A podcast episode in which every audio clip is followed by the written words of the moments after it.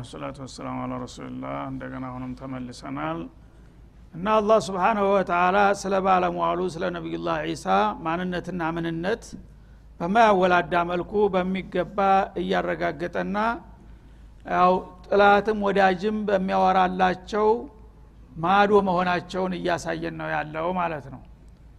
ወሙሰዲቀ ሊማ በይነ የደየ ሚነ ተውራህ ኢላህ እና ከኔ በፊት ቀድሞ የመጣውን ተውራት ደግሞ አረጋጋጭ ሁኜ ነው የመጣሁት ይላቸው ነበር ማለት ነው። ተውራት ያው የነ ሙሳ ኪታብ ነው። እሳቸው ድረስ እንግዲህ በጣም በታዋቂነት የወረደ ኪታብ ነው ማለት ነው። ይሄ ተውራት አልካዱም ኢሳ ወይም አልሻሩትም አልገሰሱትም ማለት ነው። ተውራትን ላስወግድና እኔ ራሴን ኪታብ ጀኔ የመጣሁት አላለም። እንግዳውሳ ተውራት እንዲህ አይነት ልጅ እንደሚወለድ ይጠቁም ነበር።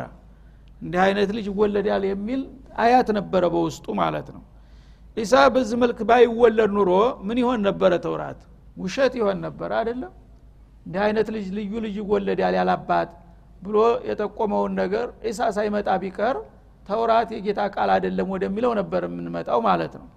ስለዚህ ተውራት የሰጠውን ትንቢይ አረጋጋጭሁኝ የመጣው አላቸው ማለት ነው።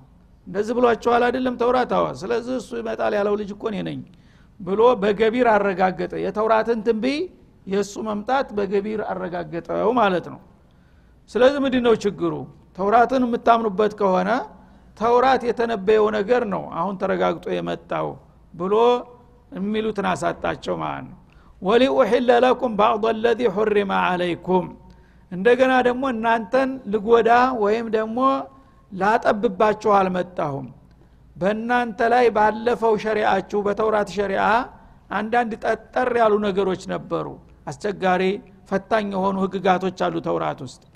እነዛን ደግሞ ላሻሽልላችሁ መጣሁኝ ይላል እና ለኸይር ነው የመጣሁላችሁ ማለት ነው። እስከዛሬ በተውራት ላይ የነበሩ ጠጣርና ከባድ የሆኑ ህግጋቶችን ዛሬ በተሰጠኝ በአዲሱ ማሻሻያ እነዛን ነገሮች ላሻሽልና ላቀልላችሁ መጣሁኝ እንጂ ምን ጎዳዋችሁ አላቸው ማለት ነው።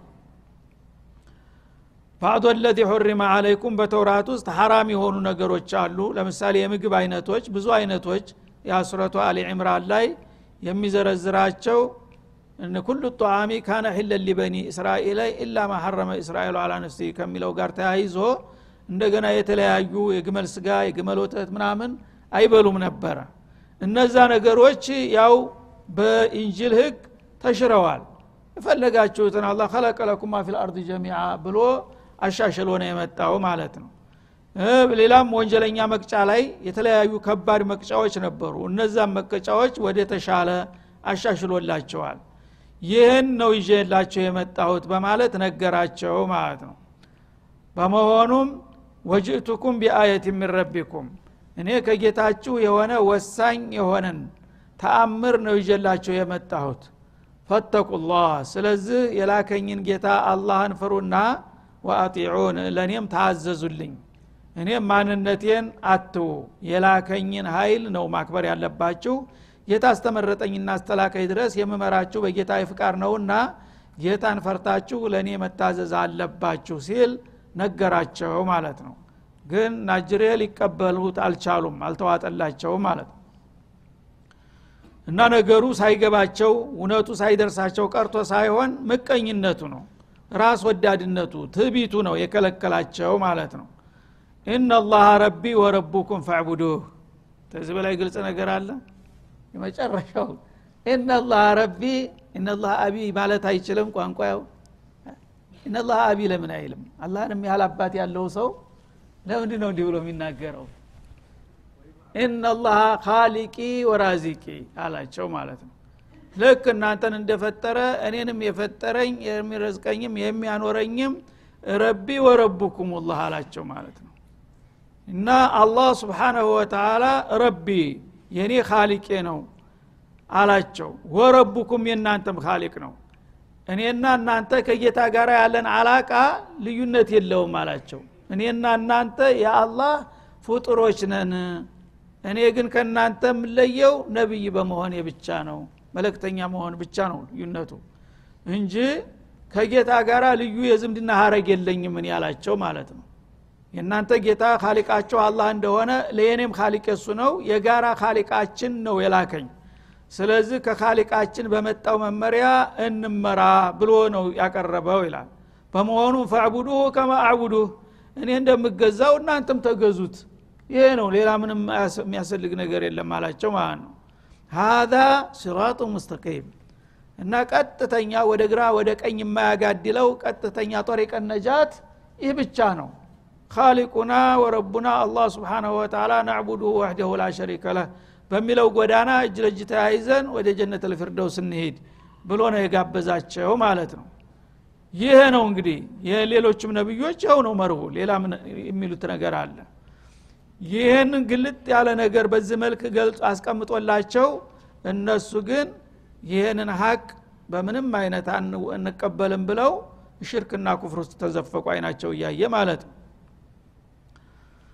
እና ኢነላህ ረቢ ወረብኩም ራሱን ዝቅ አደረገ ማለት ነው ራሱን አሁን ከነሱ ጋር አሰለፈ እነሱ ተራ ሰዎች ናቸው ግን በኻሊቅነት ደረጃ ሲታይ አላህ የሁሉም ኻሊቅ ነው ስለዚህ የኔም የናንተም ፈጣሪ ነው እኔ ከናንተ ጋር ነው የምደመረው ከፍጥሮች ነኝ እሱ ጋር ያለው አላቃችን ሁላችንም ጌታ መባል እንጂ ለኔ አባት ለናንተ ጌታ የሚባል ነገር የለም ነው በዚህ መልኩ ነው እንግዲህ ስለራሱ የገለጸውና ያረጋገጠላቸው ይህን ሲላቸው ግን አንገሸገሻቸው አሽቂያዎች አልታደሉ ናቸውና እና በምንም አይነትኛ አንተን በዚህ መልኩ አንቀበልህም በማለት ካዱት ማለት ነው ያነ ፈለማ አሐሰ ኢሳ منهم الكفر እውነቱ ተፍረጥርጦና ተገልጦ ቁጭ ካለላቸው በኋላ በመቀበልና በመከተል ፈንታ መካድንና መቃወምን ሲያይ ጊዜ ይላል በሰዎቹ ግንባር ላይ ያገኘው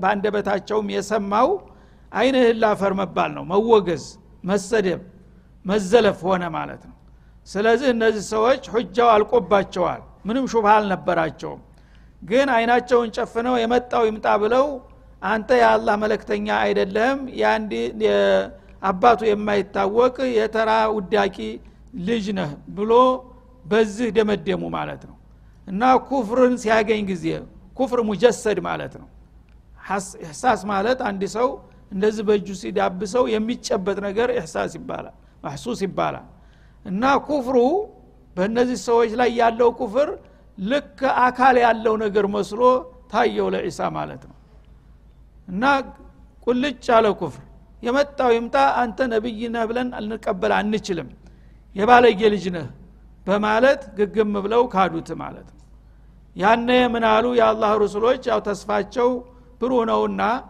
ሰዎቹ እንደዚህ ተስፋ አስቆራጭ ሆነ አቋም በመያዛቸው አልተደናገጡም ተስፋ ቢስ አልሆኑም ምን አሉ قال من انصاري الى الله እናንተ ይሄንን እድል ብትቀበሉና ብትሳተፉ ኑሮ ምንኛ ደስ ባለኝ ኑሮ ነበር ግን አለመታደል ሆነና አልተቀበላችሁትም ግን አሁን ለጁምሁሩ ለአጠቃላይ ለህዝቡ ጥሪዬን አቀርባለሁ ለእስራኤል ህዝብ አሉ መጀመሪያ እንግዲህ ሩአሳዎች ዑለሞች ሰላጢኖች ናቸው ይሄን በግንባር ቀደም መግለጫው የተሰጣቸው ማለት ነው ሁሉም ደምድመው አንተ ነብይ ልትሆን አይገባህም በሚሏቸው ጊዜ ምናሉ እንግዳውስ ተራውን ህዝብ የናንተን አቋም ነው የሚከተለው ሁሉም ህዝብ በዚህ ነው ያለው ወይስ አሉና ለአጠቃላይ ለህዝቡ ጥያቄ ጥሪያቸውን አቀረቡ ማለት ነው ማን አንሳሪ ኢላላህ እነዚህ መኳንንትና መሳፍንቶቹ በቁንጮ ላይ ያሉት እኔን እንደማይቀበሉ ነግረውኛል ግን ከህዝቦች መካከል ይሄንን የአላህን ብርሃን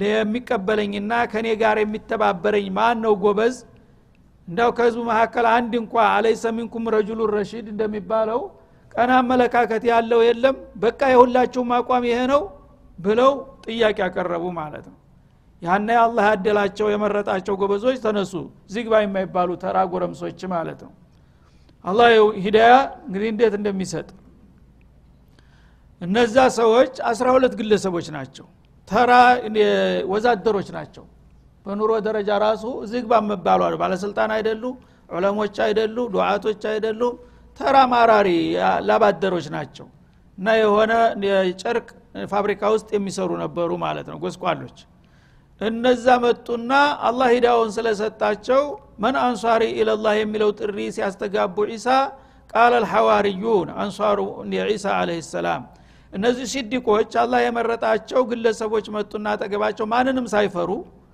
نحن انصار الله يا رسول الله አሏቸው ማለት ነው። እና እኛ ያአላህ ፍቃድ ደጋፊዎች ነን። አላህ እንዳልከው መርጦህ ይሄን ሁሉ ድል ሰጥቶህ ከመጣህ እኛ ካንተ ጋር ነን የመጣ ይምጣ አብሽር ብለው ተረታቸውን ለስለት አቀረቡ ማለት ነው። አመና ቢላህ እና አንተን በመረጠህና በላከህ ጌታ በአላህ አምነናል የመጣው ይምጣ ወሽሃድ ቢአና ሙስሊሙን እና እኛ ከአሁኑ ደቂቃ ጀምሮ ያንተን ጥሪ ተቀብለን ለጌታችን ፍቃድ እየሰጠን ታዛዦችና ቅን አገልጋዮች መሆናችንን መስክርልን። እኛን የሚያሳስበን አሁን እምነታችንን ጌታ ይቀበለናል አይቀበልም ነው። ሰው ምን ያደርገናል የሚለው ሂሳባችን ውስጥ የለም አሉ እና ሙስሊሞች መሆናችንን መስክርልን። አንተ ረሱልላህ እነዚህ ሰዎች እኔ ተከታዮች ናቸው ሙስሊሞች ናቸው ብለህ ተመሰከርክልን ከዛ በኋላ ህይወትም ሞትም አንፈራም አሉ ማለት ነው። በዚህ ሙናሰባ ኢሳ ወደ ምን እምነት ነበር የሚጠሩት የሚለውንም ተቆመነ ማለት ነው። ሙስሊም እንዲሆኑ እኔ ጋራ ሙስሊም ሁኑ ብሎ ነበር የጠራቸው። ስለዚህ በጥሪው መሰረት ወሽሃድ ቢአና ሙስሊሙን ብለው ሐዋሪዎች መልሳቸውን ሰጡ ማለት ነው። ቢአና ነስራንዩን ለምን አይሉ? ክርስትና ተነስተናል አለ ሐዋሪ። እኛ ሙስሊሞች መሆናችንን አንተ መስክርልን ጥቂቶችም ቢሆኑ አንድ 12 ግለሰቦች ሰልመውልኛል ብለ ለጌታ ሪፖርት አድርግ። ይሄን ካደረክልን ሌላ ካንተ ምን ፈልገው ነገር የለም ህይወታችንም ጉልበታችንም ሁሉን ነገር ለአላህ ፍቃድ እንሰጣለን ብለው ተነሱ ማለት ነው። ይህ ነው እንግዲህ ኢሳም እንደ ሌሎቹ ነብዮች እስላምን ነው የሰበኩት እስላምን ነው ያስተማሩት። የመጀመሪያዎቹ ተቀባዮችና ደጋፊዎች ባንደበታቸው ራሳቸው ወሽሃድ ቢአና ሙስሊሙን በተአኪድ በአና አክደው ማን እኛ ያለ ምንም ጥርጥር ሙስሊሞች ሆነናል ካሁን ጀምረው ብለው ነው የጠየቁት ማለት ነው። ከዛ በኋላ የሚጠብቃቸው መከራ ምን ያህል እንደሆነ ያውቃሉ ጅሎች አይደሉም። እንግዲህ ከዛ ሁሉ ከጅምሁር በብዙ ሺህ የሚቆጠር ህዝብ መካከል እኛ ያንተ ደጋፊዎች ነን ሰልመናል ብለው ኢዕላን ሲያደርጉ ወዳውኑ ሰው እንደሚቀራመታቸው ህይወታቸው አደጋ ላይ እንደሚወድቁ ያውቃሉ ማለት ነው። ያ ሁሉ ጉዳያቸው አይደለም። ብቻ ይችን ኢማናችንን ይዘን እንጌታችን ጋር እንገናኛለን ነው እንኖራለን የሚለው ነገር ከሂሳባቸው አልነበረም። ምናሉ ቀጥታ ወደ ጌታ ተወጁ ሆኑና ረበና አሉ ጌታችን ሆይ አመና ቢማ አንዘልት ባወረድከው ውሳኔ አምነናልኛ ይሄን ሰውዬ ነብይ አድርገህ ልከሃል እሱም ጥሪውን አቅርቦልናል ያንተን ጥሪ ተቀብለን አምነንበታል ወተበዕነ الرسول الذي ارسلت الينا የላክልንን መልእክተኛ ተቀብለናል ተከትለናል በመሆኑም ፈክቱብና مع الشاهدين للحق ለሐቅ ከሚመሰክሩት ባለሟሎች እኛንም ዘግበን በማለት ለጌታቸውም አቤቱታቸውን አቀረቡ ማለት ነው። ስለዚህ ካሁን በኋላ ባቄን ጨርቄን ልጄ ኑሮዬ ቤቴ ንብረቴ የሚባል ነገር አያስፈልገንም ብቻ አንተ ኢማናችንን ተቀብለህን በዚህ ደቂቃ ብንሞት ደስታውን አንችለውም አሉ የእምነታቸው ጥንካሬ ማለት ነው። እና አመና ቢማ አንዘልት ባወረድከው መመሪያ ያው በኢንጂል ማለት ነው ወተበዕነ الرسول الذي ارسلت بعيسى بنبيነቱ አምነንበታል አሉ ማለት ነው። እተበዕነ ወለደካ ይሉም ابنك ለምን አይሉም? ሐዋርያት ኢሳ ያአላህ ረሱል መሆናቸውን ነው ይሄው በአንደበታቸው የሚመሰክሩት ያሉት። ሶስተኛ የቅርብ አካል የሚባሉት ደግሞ እነዚህ ሰዎች ናቸው ማለት ነው። ሐዋርያት የበለጠ ኢሳን የሚያቀሰው አለ የኢሳን ዓላማ የሚያቀሰው አለ። ስለዚህ እነዚህ ሰዎች ወተበዕነ الرسول አሉ ابن الله አላሉም ማለት ነው። አያውቁም ይሄን ዜና እነሱ ጊዜ አልነበረም ጭራሹ። ይሄ መቼ ነው ማን ነው መጥቶ እንደገና እንዲህ አይነት ነገር ጌታ ነው የጌታ ልጅ ነው የሚል መግለጫ የሰጠው? ነቡለስ ናቸው። ቡለስ ደግሞ የነሱ ጥላት መሆኑ የታወቀ ነው ማለት ነው። ፈክቱብና ማአሻሂዲን እና ይሄንን ሸሃደተል ሐቅ የእውነት ምስክርነታችንን ሰጥተናል እኛ አንተ ዘንዳ ብቻ እነዚህ ትክክለኛ የኔን ሪሳላ የተቀበሉ ሰዎች ናቸው ብለህ ዘግበን ይችን መዝገብ ታገኘን ከዛ በኋላ ለሚመጣው ነገር ሁሉ እኛ ጉዳያችን አይደለም በሚል ነው ተረታቸውን ንክነፍተው የተቀበሉት በደስታ ማለት ነው። ያነ የምን ሆነ ህዝብ እንግዲህ ተከፈለ ማለት ነው። በተወሰነ ደረጃም ቢሆን ኢሳም የተወሰነ ግንባር ፈጠሩ። እነዛ መሳፍንትና መኳንንቶቹ ደግሞ አቋማቸውን አጠነከሩ።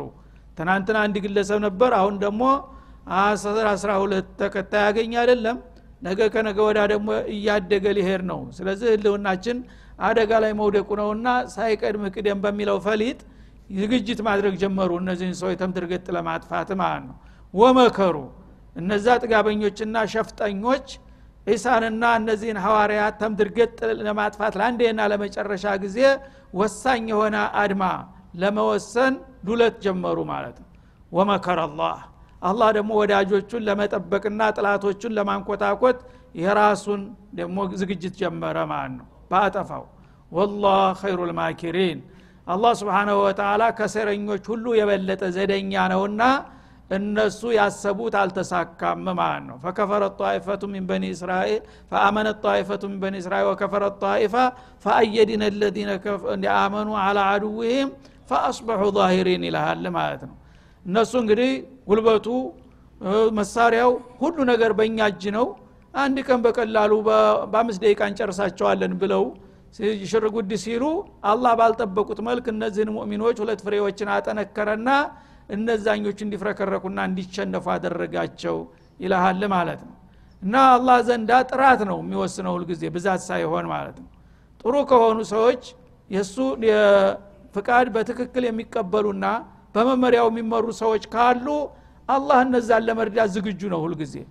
ግን ሁልጊዜ አማይነን የሚሉ ሰዎች ስማቸው ብቻ አማኝ ሆነና በተግባራቸው ግን ከጥላቶቻቸው ብዙ ያልተለዩ ሲሆኑ ያነ ነው ነስር ተአኹርም ይሆነው። ምክንያቱም አላህ ሚስጥርና አዋቂ ነውና ማለት ነው። ጥሩ ተወንክ ግን ጥቂት መሆንህ ደካማ መሆንህ ምንም አይጎዳህም። ና ቢጎዳ ኖሮ 12 ግለሰብ እንግዲህ እዚህ ግባ ይባላል። ደግሞ ምንም በማህበረሰቡ ቦታ የሌላቸው በእውቀቱ በጉልበቱ በገንዘቡ እዚህ ግባ የማይባሉ ናቸው። ግን እነዚህ ሰዎች ያን ሁሉ ህዝብ አቸንፈው ይወጣሉ ብሎ ማን ነው የሚጠብቀው? ያአላህ እጅ ስላለበት ፈአየድነ الذين آمنوا على عدوهم በማለት እነሱ በቀላሉ እንደጧፍ በደቂቃ ጥፍ ሊያጠፋት የነበረችውን እምነት እስከ መጨረሻው ድረስ እንድትቀጥል አደረገ። እነዛን አንቆታቆታቸው ይላል ማለት والله خير الماكرين። ማንም ዱለተኛ ማንም ሴራኛ ያአላህን ብርሃን ሊያጠፋ ቢረባረብ አላህ ካልፈቀደ የሚሆን ነገር የለምና ይጠፋሉ የተባሉት አበባው አፈሩ፣ ያቸንፋሉ የተባሉት በቀላሉ ወደቁ ደቀቁ ይላል ማለት ነው። هذا سنة الله ያአላህ ለማድና ስርዓት ይሄ ነው። ሁሉ ጊዜ የሱ ወዳጆች ከሆኑ በትክክል ይደግፋቸዋል። እንደገና የሱ ጥላቶች ደግሞ የፈለገውን ይሃል ቢረባረቡና ጉልበታቸውን ቢያደላቸውም እሱ ደቁ ካላቸው የሚያድናቸው እንደሌለ ይህ ታሪክ ራሱ ይመሰክራል ያረጋግጣል ማለት ነው። ከዛም በኋላ እነሱ እንግዲህ ተስፋ አልቆረጡም። በየጊዜው አንዱ ሙከራ ሲከሽፍባቸው ሌላ ሴራ እንትን ይላሉ እና ኢሳ በመሬት ላይ እንዲኖሩ መማስችል ሁኔታ እየተፈጠረ መጣ ማለት ነው። ዲኑ በመሰረቱ መሬት ላይ እንግዲህ ተረጋገጠ መደቡን ያዘ። ከዛ በኋላ ግን ኢሳን ለማጥፋትና ለመግደል ለተቀን ሴራው እየቀጠለ ሄደ ማለት ነው። እየተባባሰ መጣ። ያነ አላህ Subhanahu Wa Ta'ala على كل شيء قدير ነውና ዲኑ የበለጠ እንዲያድግና እንዲጠነክር ነብዩ በመሬት ላይ መኖራቸው ወሳኝ ነበር። ግን አላህ ቁድራውን ለማሳየት ሰውየው ሂዶ ዲኑ ግን እንዳይጠፋ አደረገው ማለት ነው። እና አላህ Subhanahu Wa Ta'ala ኢሳን ጥላቶቹ ለየተቀን ያሰሩ እየተከታተሉ እንደ ለመቆሚያ መቀመጫ በሚያሳጣቸው ጊዜ ወደ ሰማይ ተነህይወታቸው አንስቶ ወሰዳቸው ማለት ነው። ኢትቃለ አላህ ባለ ጊዜ የሆነውን አውሳ ያ ኢሳ አንተ ኢሳ ሆይ ኢኒ ሙተወፊክ። መጀመሪያውንም ቀድሮታል ሳይፈጥረው በፊት ጥላቶች ሊገሉ ሽርጉድ ይላሉ እና እርግጠኛ ነኝ በፍጡር እጅ አትሞትም አላቸው። ማንም ሰው የሚሞተው አጀሉ ሲደርስ ነው። እምገልህም እኔ ነኝ። አጀሉ ሲደርስ እኔ ጌታህን ማንንም እንደምገል ወስደሃለሁ። ጥላቶች እንደ ሳር ቅጠል ቢበዙም የፈለገውን ያህል ቢረባረቡም ሊገሉህ አልፈቅድም አለ አላህ Subhanahu Wa Ta'ala። እንግዳውሳ ያው ኩሉ ነፍሲን ዛኢቀቱል መውት በተባለው መሰረት አጀልህ ሲደርስ እኔው እንደፈጠርኩህ እኔ ነኝ የምገልህ በሌላ እጅ ሞታለሁ ብላ አትፍራ አላቸው ማለት ነው። ወራፊዑከ ኢለይ እና አሁን ወደኔ አነሳሃለሁ አላቸው ማለት ነው። ወደላይኛው ዓለም እንዲታርግ አደርጋለሁኝ። ወሙጦሂሩከ ሚን الذين كفروا ከነዚህ ከሃዲ ከሆኑ ህዝቦች አጸዳሃለሁ። አንተን የመሰለ ንጹህ ሰው እንደዚህ ርኩሳኖች ጋራ አንድ አካባቢ መኖርህ ራሱ አይገባምና ከነዚህ ቁሻሻዎች ተቢአው ተተበከለ አካባቢ ላነሳህና ወደ ሰማይ ልወስድህ አስብያለሁ ብሎ ነገራቸው ማለት ነው። ወጃኢሉ الذين تبعوك فوق الذين كفروا الى يوم القيامه አንተን ወሰድኩ ማለት ግን ዲኑ ከሰመ ማለት አይደለም። አንተን የተከተሉ ሰዎች እነዚህ አማናን ተጠብቀው እስከ መጨረሻው ድረስ ይከተላሉ። አንተን የተከተሉ ሰዎች فوق الذين كفروا الى يوم القيامه استقامه ቀን ድረስ ተካሃዲዎቹ በላይ አደርጋቸዋለሁ አለ ማለት ነው። ካሃዲዎቹ በብዛትና በብቃታቸው አንድ ቀንም አያሳድርም ነበር። ግን የፈለገውን ያህል ቢረባረቡ ካሃዲዎቹ ይህንን እንዲያጠፉ አልፈቅድላቸውም። ዲነ ተውሂድን እስላምን ማለት ነው። እስላም አይደል ያስተማሩት? እስላምን አንተ የዘራሃትን እስላም ተምድር ላይ ሊያጠፋት የሚችል ማንም የለም። እነዚህ አማኞች በዚህ በእምነት ሰንሰለት የሚቀጥለው ሁሉ እየወረሳት እስከ ዓለም ፍጻሜ ይጓዛል እምነትህ። አንተ ግን ልወስድህ ነው ብሎ ነገራቸው ማለት ነው። እና فوق الذين كفروا ማለት አማኞችን አንተን የተከተሉን ኢሳን የተከተሉት እነማን ናቸው? የመጀመሪያዎቹ ግንባር ቀደም ሐዋሪያት ናቸው ብለናል አይደለም እንዴ? ሐዋሪያት አሁን ትክክለኛ ተከታይ ናቸው። አብዱላህ ወረሱሉ ብለዋል። እነሱ ደግሞ ለትውልዶቻቸው ያወረሱ መጥተዋል ማለት ነው። እና ነብዩላህ መሐመድ እስከሚመጡ ድረስ ከሞላ ጎደል እንግዲህ ያው የተለያየ መዳሂብ ቢመጣ የተለያየ የውጅምብር ቢፈጠርም አብዱላህ ወረሱሉ የሚል የኢሳ ተከታይ አልጠፋም ነበር። ቁጥራቸው እየቀነሰ ቢመጣም ኢሳ አብዱላህ ወረሱሉ የሚል እስከ ነብዩ መሐመድ ድረስ ነበሩ አልፈው ማለት ነው። ታሪክ ራሱ ስማቸውን ጠርቶ በየክፍለ ዓለሙ የሚነግርላቸው ሰዎች አሉ ማለት ነው። እነዛ ሰዎች በእምነት በሁጃቸው በማንኛውም የበላይ ናቸው። ከዛ በኋላ ነብዩላህ መሐመድ ሲመጡ ያን እንትን መድረኩን ወረሱት ማለት ነው። ረሱል በረሱል አይደለም የሚተካው። ስለዚህ የኢሳን መርህ ነብዩ መሐመድ ወረሱትና እንደገና አዲስ አወጁት። የዛ ጊዜ አማኞች ማን ሆኑ? የነብዩ መሐመድ ተከታዮች የኢሳም ተከታዮች ናቸው አይደለም እንዴ? በኢሳና ምንም እንደኛ የኢሳ ተከታዮች ነንኛ። فوق الذين كفروا የምንለው በኢሳ የሚክር ሰው ሁሉ በሙሉ ወይም ደግሞ ያለ ስም የሚሰጥ ልጅ ነው አባት ነው ምንድነው ያለ የሚዘላብደው ሁሉ የኢሳ ተከታይ አይደለም። ምክንያቱም ኢሳ ይሄን አላስተማረው። ስለዚህ እነዛ ኩፋሮች ናቸው። የሳቸው ተከታይ ባሁኑ ጊዜ ሙስሊሞች ናቸው ማለት ነው። ምክንያቱም ያመጡትን መርህ ወርሰው በሳቸው መንገድ የሚጓዙት ሙስሊሞች ናቸው። እነዚህ በሁጃ እንከን የሌለው ምንም የማያሳፍር ወሳኝ የሆነ አቋም ያላቸው ሙስሊሞች ናቸው ባሁኑ ጊዜ ማለት ነው። ይህን ሲባል ግን ማዲ የሆነ ቁሳዊ የሆነ የበላይነት ሌላው አያገኝም ማለትን አይደለም ማለት ነው። በአሁኑ ጊዜ በኢኮኖሚ በስልጣኔ በፖለቲካ በኢቅቲሳድ በተለያየ መልኩ ሌላው ዓለም ክርስቲያኑ ዓለም ከፍ ብሎ ቀድሞ ሄዷል። ይህ መጀመሪያውንም በዱንያ አይደለም ውድድር የመጣው በነብዮችና በህዝቦች መካከል። ዱንያን ሊያስተምር አልመጣም ማንም ነብይ። ኢኮኖሚ ሊያሳድግ አይደለም የሚመጣው ማለት ነው። የሰው ልጆችን ከጌታ ጋር ሊያስተዋውቅ ነው። ስለዚህ በዚህ ነገር ካፊሮች ወትሮውንም የበላይ ናቸው ምን ጊዜም ቢሆን። እና አላህ ዱንያን ጀነታቸው ነው ብሏል። ያለችላቸው እድላቸው ስለሆነች ሰጣቸዋል ምን ጊዜም ቢሆን። ሙእሚኖች ደግሞ ሌላ ሀገር አላቸው አማራጭ ስላላቸው በዚህ በዱንያ ላይ ቢጎሳቆሉም ለዛ አይደለምና ዋናው ዓላማቸው ምንም ችግር የለውም ማለት ነው። ስለዚህ ወጃኢሉ الذين تبعوك فوق الذين كفروا الى يوم القيامه ና በኢሳ የከፈሩት እነማን ናቸው? ኢሳ የህገ ወጥ ልጅ ነው የሚሉት ይሁዶቹ መጀመሪያ ግንባር ቀደም ናቸው። እንደውም ደግሞ ሙሽሪኮች የተባሉት ሁሉ ያው በኢሳ የከፈሩ ናቸው። እንደገና ከዛ በኋላ ደግሞ በእሷ ምንናል ብለውት ያበቃ የጌታ ልጅ ነው የሚሉት ካፊሮች ናቸው። ጌታ ራሱ ነው የሚሉትም ካፊሮች ናቸው። እና ለቀር ከፈረ الذين قالوا ان الله ثالث ثلاثه ኢላላ አይደለም ካፊር ናቸው። ስለዚህ አሁን ያልገባው ሰው وجعل الذين تبعوا كفوق الذين كفروا الى يوم القيامه ብሏልና ኢየሱስን የተከተለ እስከ ቂያማ ቀን የሰው አለቃ ሆኖ ይኖራል ዓለምን ይመራል ብሏል። ስለዚህ ክርስቲያኖች ተበላይ የሆኑ ለዚህ ነው የሚሉ አሉ። ትልቅ ስህተት ይሄ ነው ማለት ነው። ክርስቲያኖች አሁን ባሉበት መልኩ የኢሳ ተከታይ አይደሉም። መጀመሪያ ኢሳ ተከታይ አይደሉም፣ ንግዳ ከፈሩ የሚለው ውስጥ ነው የሚገቡት ማለት ነው።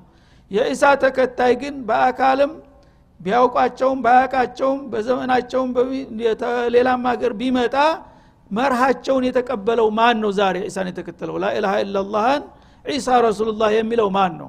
ሙስሊም ነው። ይሄ ነው وجعلوا الذين يتبعوك فوق الذين كفروا የሚለው ማለት ነው። ስለዚህ ሙስሊሞችም ባሁኑ ጊዜ ስለተፈረካከሱ ስለተልፈሰፈሱ እነሱም እየወደቁ መጡ እየተበታተኑ መጡ ማለት ነው። እነሱ ግን በችግር ተወቅተው እንደገና ተስተታቸው ተምረው ወደ መስመሩ ሲመለሱ አሁንም በመጨረሻ የበላይ የሚሆኑት ሙስሊሞቹ ናቸው። ይሄ እኛ ሳንሆን እነሱ ራሳቸው ያውቃሉ። ያ ስጋት ስላለባቸው ነው ዛሬ ሙስሊምን ለማጥፋት የሚረባረቡት ማለት ነው። ምናልባት ይቀር መስሏቸው።